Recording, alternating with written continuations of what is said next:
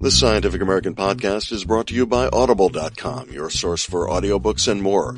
Audible.com features more than 100,000 titles, including science books you've been meaning to check out, like Kevin Dutton's The Wisdom of Psychopaths, What Saints, Spies, and Serial Killers Can Teach Us About Success, and Richard Panek's The 4% Universe, Dark Matter, Dark Energy, and the Race to Discover the Rest of Reality. Right now, Audible.com is offering a free audiobook and a one-month trial membership to the Scientific American audience. For details, go to audible.com slash SciAm. Steve Mirsky here. Welcome back for part two of the panel discussion about Isaac Newton following a performance of the play Isaac's Eye on February 20th. This production of the play runs through March 10th at the Ensemble Studio Theater. Your panelists again are playwright Lucas Hnath, NYU astronomer and science historian Matthew Stanley, Columbia University science historian Matthew Jones, and the moderator, Yeshiva University physicist Gabriel Cwilich. We left out the other big character in this play, Hooke, and he's an incredibly interesting character. Say something about say something about Yeah, so I, I, was, I mean, I was very pleased to see Hooke here, and in, and he functions very effectively, if anachronistically, as you indicate at the end of the play. Um, and Hooke, like Newton, came from uh, you know very modest social circumstances, and it's more and that modesty of his social circumstance, besides, despite going to Oxford, is is part of what enabled him to do the sorts of things he did. The Royal Society probably would have been a talking club and of very little significance. He just had a, a, a topography of London. If you wanted to get anything from drugs to uh, to any kind of chemical thing or any mechanical contrivance, he could call in literally favors and have it done almost overnight. So Leibniz demonstrates a calculating machine. Hooke says, and this is classic for Hooke, oh, I already have one of these. Complete crap. Um, but uh, a month later demonstrates one that probably worked as better. It's one of the missing items, actually, that's alluded to in the play. But he could do that. Now that meant that the Royal Society could be more than words about intervening in nature. Because Hooke was the one who could get air pumps working. Because he's the one who could find cement that you, you know, remember this is an age when nothing is standardized. No chemicals, no, you know, you can't depend on anything, which is why, uh, say Newton and Huygens and all these people, they blow their own glass and make their own mm-hmm. lenses because you can't trust anything. Hooke was a master at this. Um, and so his, the, the, the character of his, the, the, he's a sort of wheeler dealer with knowledge of the street is integral to the kind of science and technology he does. It's, it couldn't happen if he weren't this sort of character. Um, the other thing I'd say about the diary is is one thing I very much liked is that the, the the diary, like the needle in the eye, those are tools of investigating the perversities of the self. There's this deep and profound sense they don't know how to trust themselves as individuals. They, they, they, and the answers that philosophy has given don't and so diaries, as well as sticking needles in your eyes, are investigating yourself so that you may be able to have any sense of what you might be able to say about the nature. They're integrated practices. And it's not accidental that Hooke is writing his diary around the same time as Pepys. We don't have diaries of this kind uh, if you were going 50 years early. It's just not there. Whereas for the next century and a half, we're going to have too many. Um, and they're not nearly as interesting as Hooke. So, um, well, Pepys is pretty interesting. No, Pepys is even more interesting. Um, Pepys is not as um, laconic. I mean, Hooke is very laconic in a way. That, As we see. Right. No, this is this is the what the t- entire text looks like. Um, Perhaps it's a good time to open it a little bit to see if there are questions here addressed to any of the panelists. Uh, can I, see, yes, I can't see, see one hand there. One, well, I have two questions. One is, what do you think Newton's theological beliefs were, if any? I mean, they, they seem to be complex in play, and I don't know if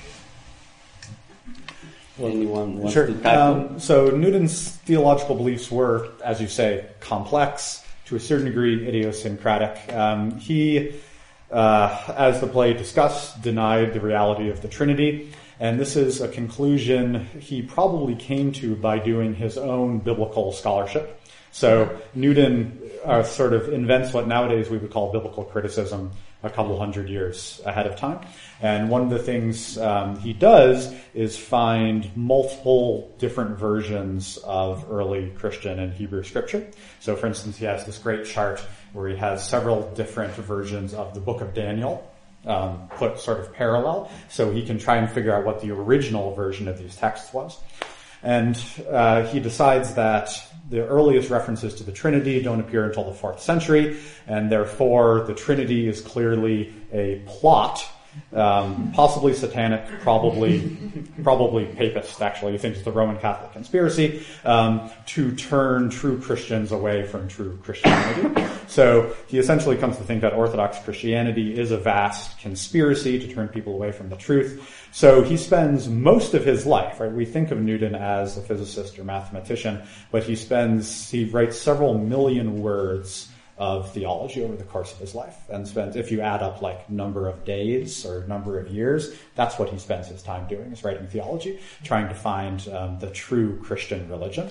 Uh, so the closest analog to his um, his particular scheme is this early Christian heresy called Arianism, which denies that Jesus was divine and Jesus was sort of created as this intermediary between God and uh, the world, but doesn't have any divine properties um, on its own. But a lot of Newton's theological manuscripts are actually available online now um, at the Newton Project. So if you want to entertain yourself for a while, you can read through this for a long while. 20 or 30 A, years. a very long time. That's right. Um, and so he becomes obsessed with the, the, the, true nature of Scripture. He spends time trying to figure out the original dimensions of the Temple of Solomon, um, in addition to uh, figuring out what the true Christian scripture said before they were corrupted. So it's in, in some sense impossible to summarize his theological views, but hopefully this gives you some sense of the, the variety of things he was interested in. Yeah, the only thing I'd add to that is that he he's he believes that a, a properly amended scripture is an independent source of knowledge from knowledge of nature, and that they both will contribute to knowledge of the divine. And he writes absolutely parallel rules for reasoning and philosophy, which he puts in the Principia, his great book of physics. And he writes rules for the interpretation of scripture, which are rational rules for dealing with revealed scripture, which needs to be amended, but is nonetheless an, you know, so it's, it's, uh, on the one hand, um, a profound new kind of rationalism applied both to nature and to scripture.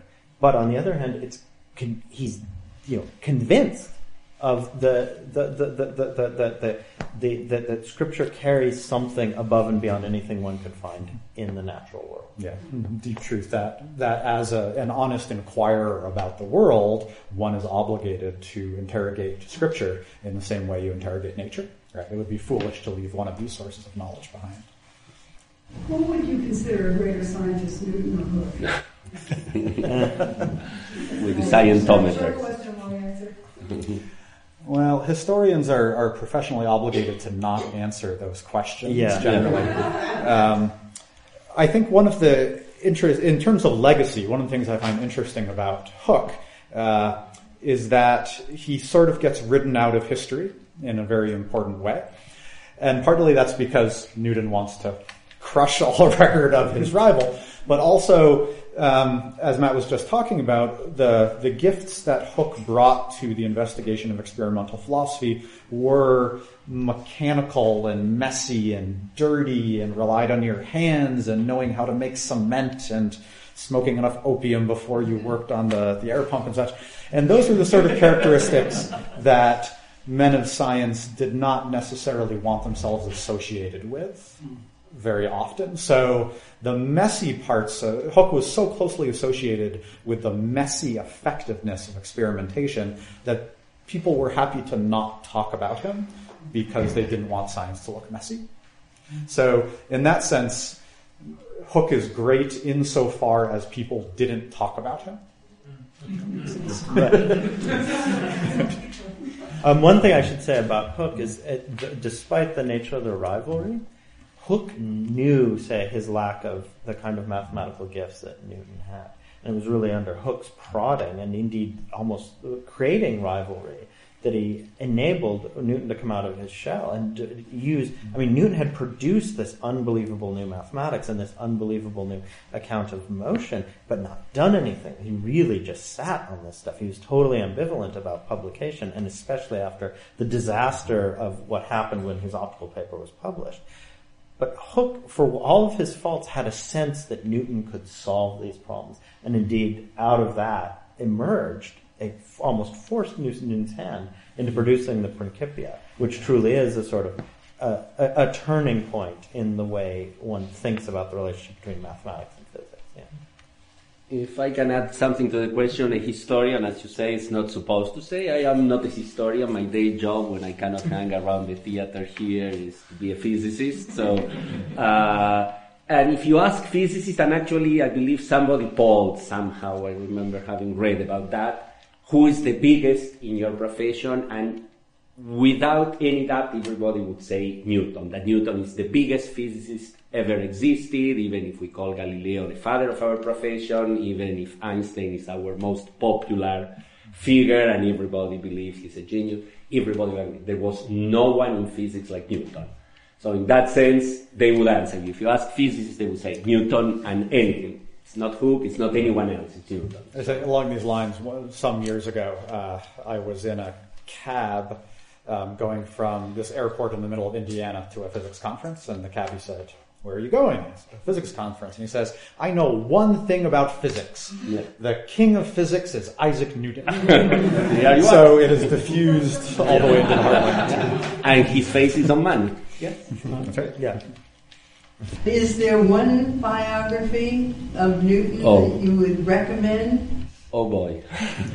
I, what I would recommend actually is um, there's a small volume published by Norton which is uh, it's the Norton Critical Edition of Newton's writings, and it, it, interweaves biography with very carefully selected examples of his writings.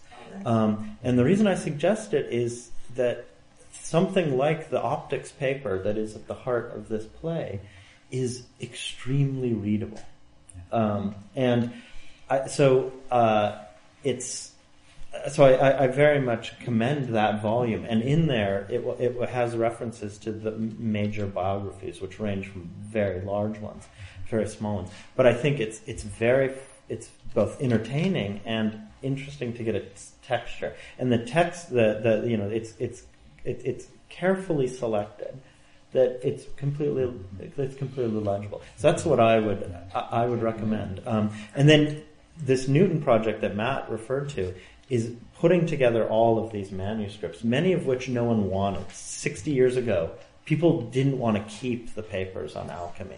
They didn't want to keep the theology papers, so they're in funny places in some cases. A lot of them are in, in, in, um, a lot of the theological papers are in Israel, for example. Um, so, because Cambridge just didn't care. Those are now being put online, and you can get a taste of the diversity of his interests, um, including the wonderful Of Colors manuscript that the the whole experiment with the bodkin comes from.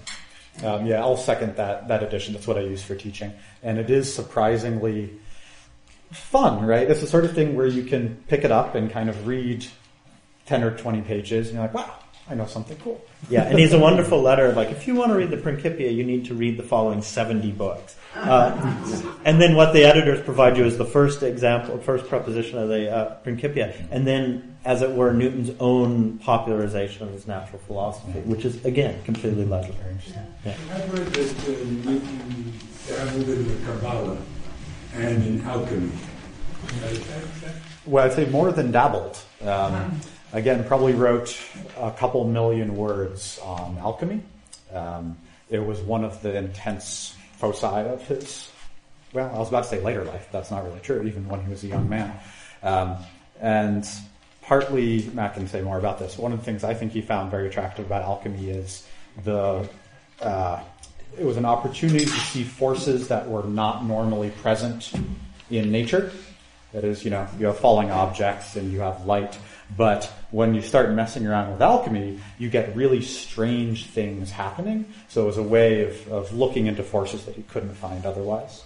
Yeah, and alchemy, we, we tend to think of alchemy as being sort of all mumbo jumbo and about creating gold, and it was a lot of that. And he spent a lot of time figuring that out. But it also was really a way of doing incredibly practical chemistry. So it had a very elaborate experimental apparatus, but also was a very important theory about what matter in motion is like. And so just as Newton was interested in, in his physics, he said, the world is not simply particles hitting each other, but it, it's particles plus this really strange force called gravity. With the experiments that he was able to, he did in his alchemy, what he found were principles of growth and production, which he thought he could analyze on the same terms. Um, Kabbalah, that's a little uh, harder to say. I, he was interested in an entire strand of thinking which said something like this, uh, and this is very popular in the European Renaissance, that at the time of Moses or even before, there was a sort of pure knowledge of God's intention, so a true Abra- uh, the true religion of Abraham, and on the on the one hand, and on the other hand, a true knowledge of the way nature really is. Um, and that this had gotten corrupted over thousands and thousands of years. And so Judaism, Christianity, Islam were all corrupted versions of this, including the Kabbalah. And so were all the bad forms of natural philosophy. And he believed this to such an extent that at one point he was preparing an edition of the Principia that included marginal annotations to show how some of the ancients clearly had knowledge of all of his discoveries because there was this great knowledge in the past. So it's, it's one of those moments where he's completely embedded on the one hand in creating the most modern new mathematics and believing, and, I, and the evidence suggests that he really did believe that this had been lost in, in, in a great time when true, true uh, kings ruled, in which there was not this kind of human corruption. And just to bring it back to alchemy, alchemy was seen as a practical art, but it was also sort of a way of transforming things such that they return to a less corrupted state. And as I said, there's this, almost everyone in the 17th century Europe is convinced that what you need to understand is how human beings are corrupted and then try to fix it, maybe. And alchemy was one bit of that. Fascinating. Well, uh, yes, Rich. Yeah, I said. There's a, we have a somewhat mean-spirited Newton in the play, and I'm wondering to what extent this is an accurate depiction of Newton and what drove that kind of mean spirit. I'd say the play might even be a slightly nice interpretation. Yeah, yeah. Actually, I, I uh, completely agree. uh, as for what drove it, I guess that's harder to say. Yeah, that's extremely mm-hmm. that, that's extremely hard to say. Um, and there's been a, there's been a very substantial uh, industry you can imagine of psychoanalytic readings of Newton, um, precisely because this character had such strong characteristics, and um, this is in some sense fallen out of fashion. But it, it was he was a very challenging person, as we might say, and he was from very early on. Um, and the, you know, the, there's these evidence about you know we have Hooke's diary on the one hand, and then there was this this uh, uh, list of Newton's sins in shorthand, and you guys both know about this. And historians were sort of mouth watering. This is going to be the best stuff. And so someone finally figures out what the shorthand is, and they decode it. And the sins are things like took a bath on the Sabbath What's that? Yeah, that you know he made pies when he wasn't. Yeah, yeah, no, exactly. Yeah. Um, yeah. But it, it, it's an indication that you know we, when we say you know the, the, you know the phrase puritanical streak, it's in a strict. There's a strict sense in which he had a, a very profound, what we might characterize as puritanical sense of self and sense of the, the, the, how to maintain his integrity. And one of the things that led him to just strike out against everyone that he saw as any way impugning his integrity, which was, as I think Lucas got uh, quite rightly, almost every single person on the earth. Yeah. Uh, what I love about that list of sins was it's, uh, yeah, I, I, ate an apple on the Lord's day, right. I slept in on the Lord's day, and then wished for the death of myself and others. Right. Just throw it in there, and that sort of sudden leap is is there's something kind of charming about that. Right. Yeah. And I think this actually brings us back very nicely to the theme Matt has articulated. This is a period in which people are deeply suspicious about their ability to understand and regulate themselves. Uh, so a lot of Newton's mean-spiritedness, I think, comes from that kind of deep crisis of anxiety about not being able to control his, his body or his thoughts and working hard around that. Yeah, but in, in one word, uh, he didn't exaggerate. I mean, yeah. was there. I always tell my students, perhaps you will tell me if I have been lying, I tell the students, this man invented or discovered 80% of the century, of the science in the century he lived and spent all his time fighting to get credit for the other 20%. Which, uh, he didn't need. Well, perhaps it's a good time now to close and to thank our panelists.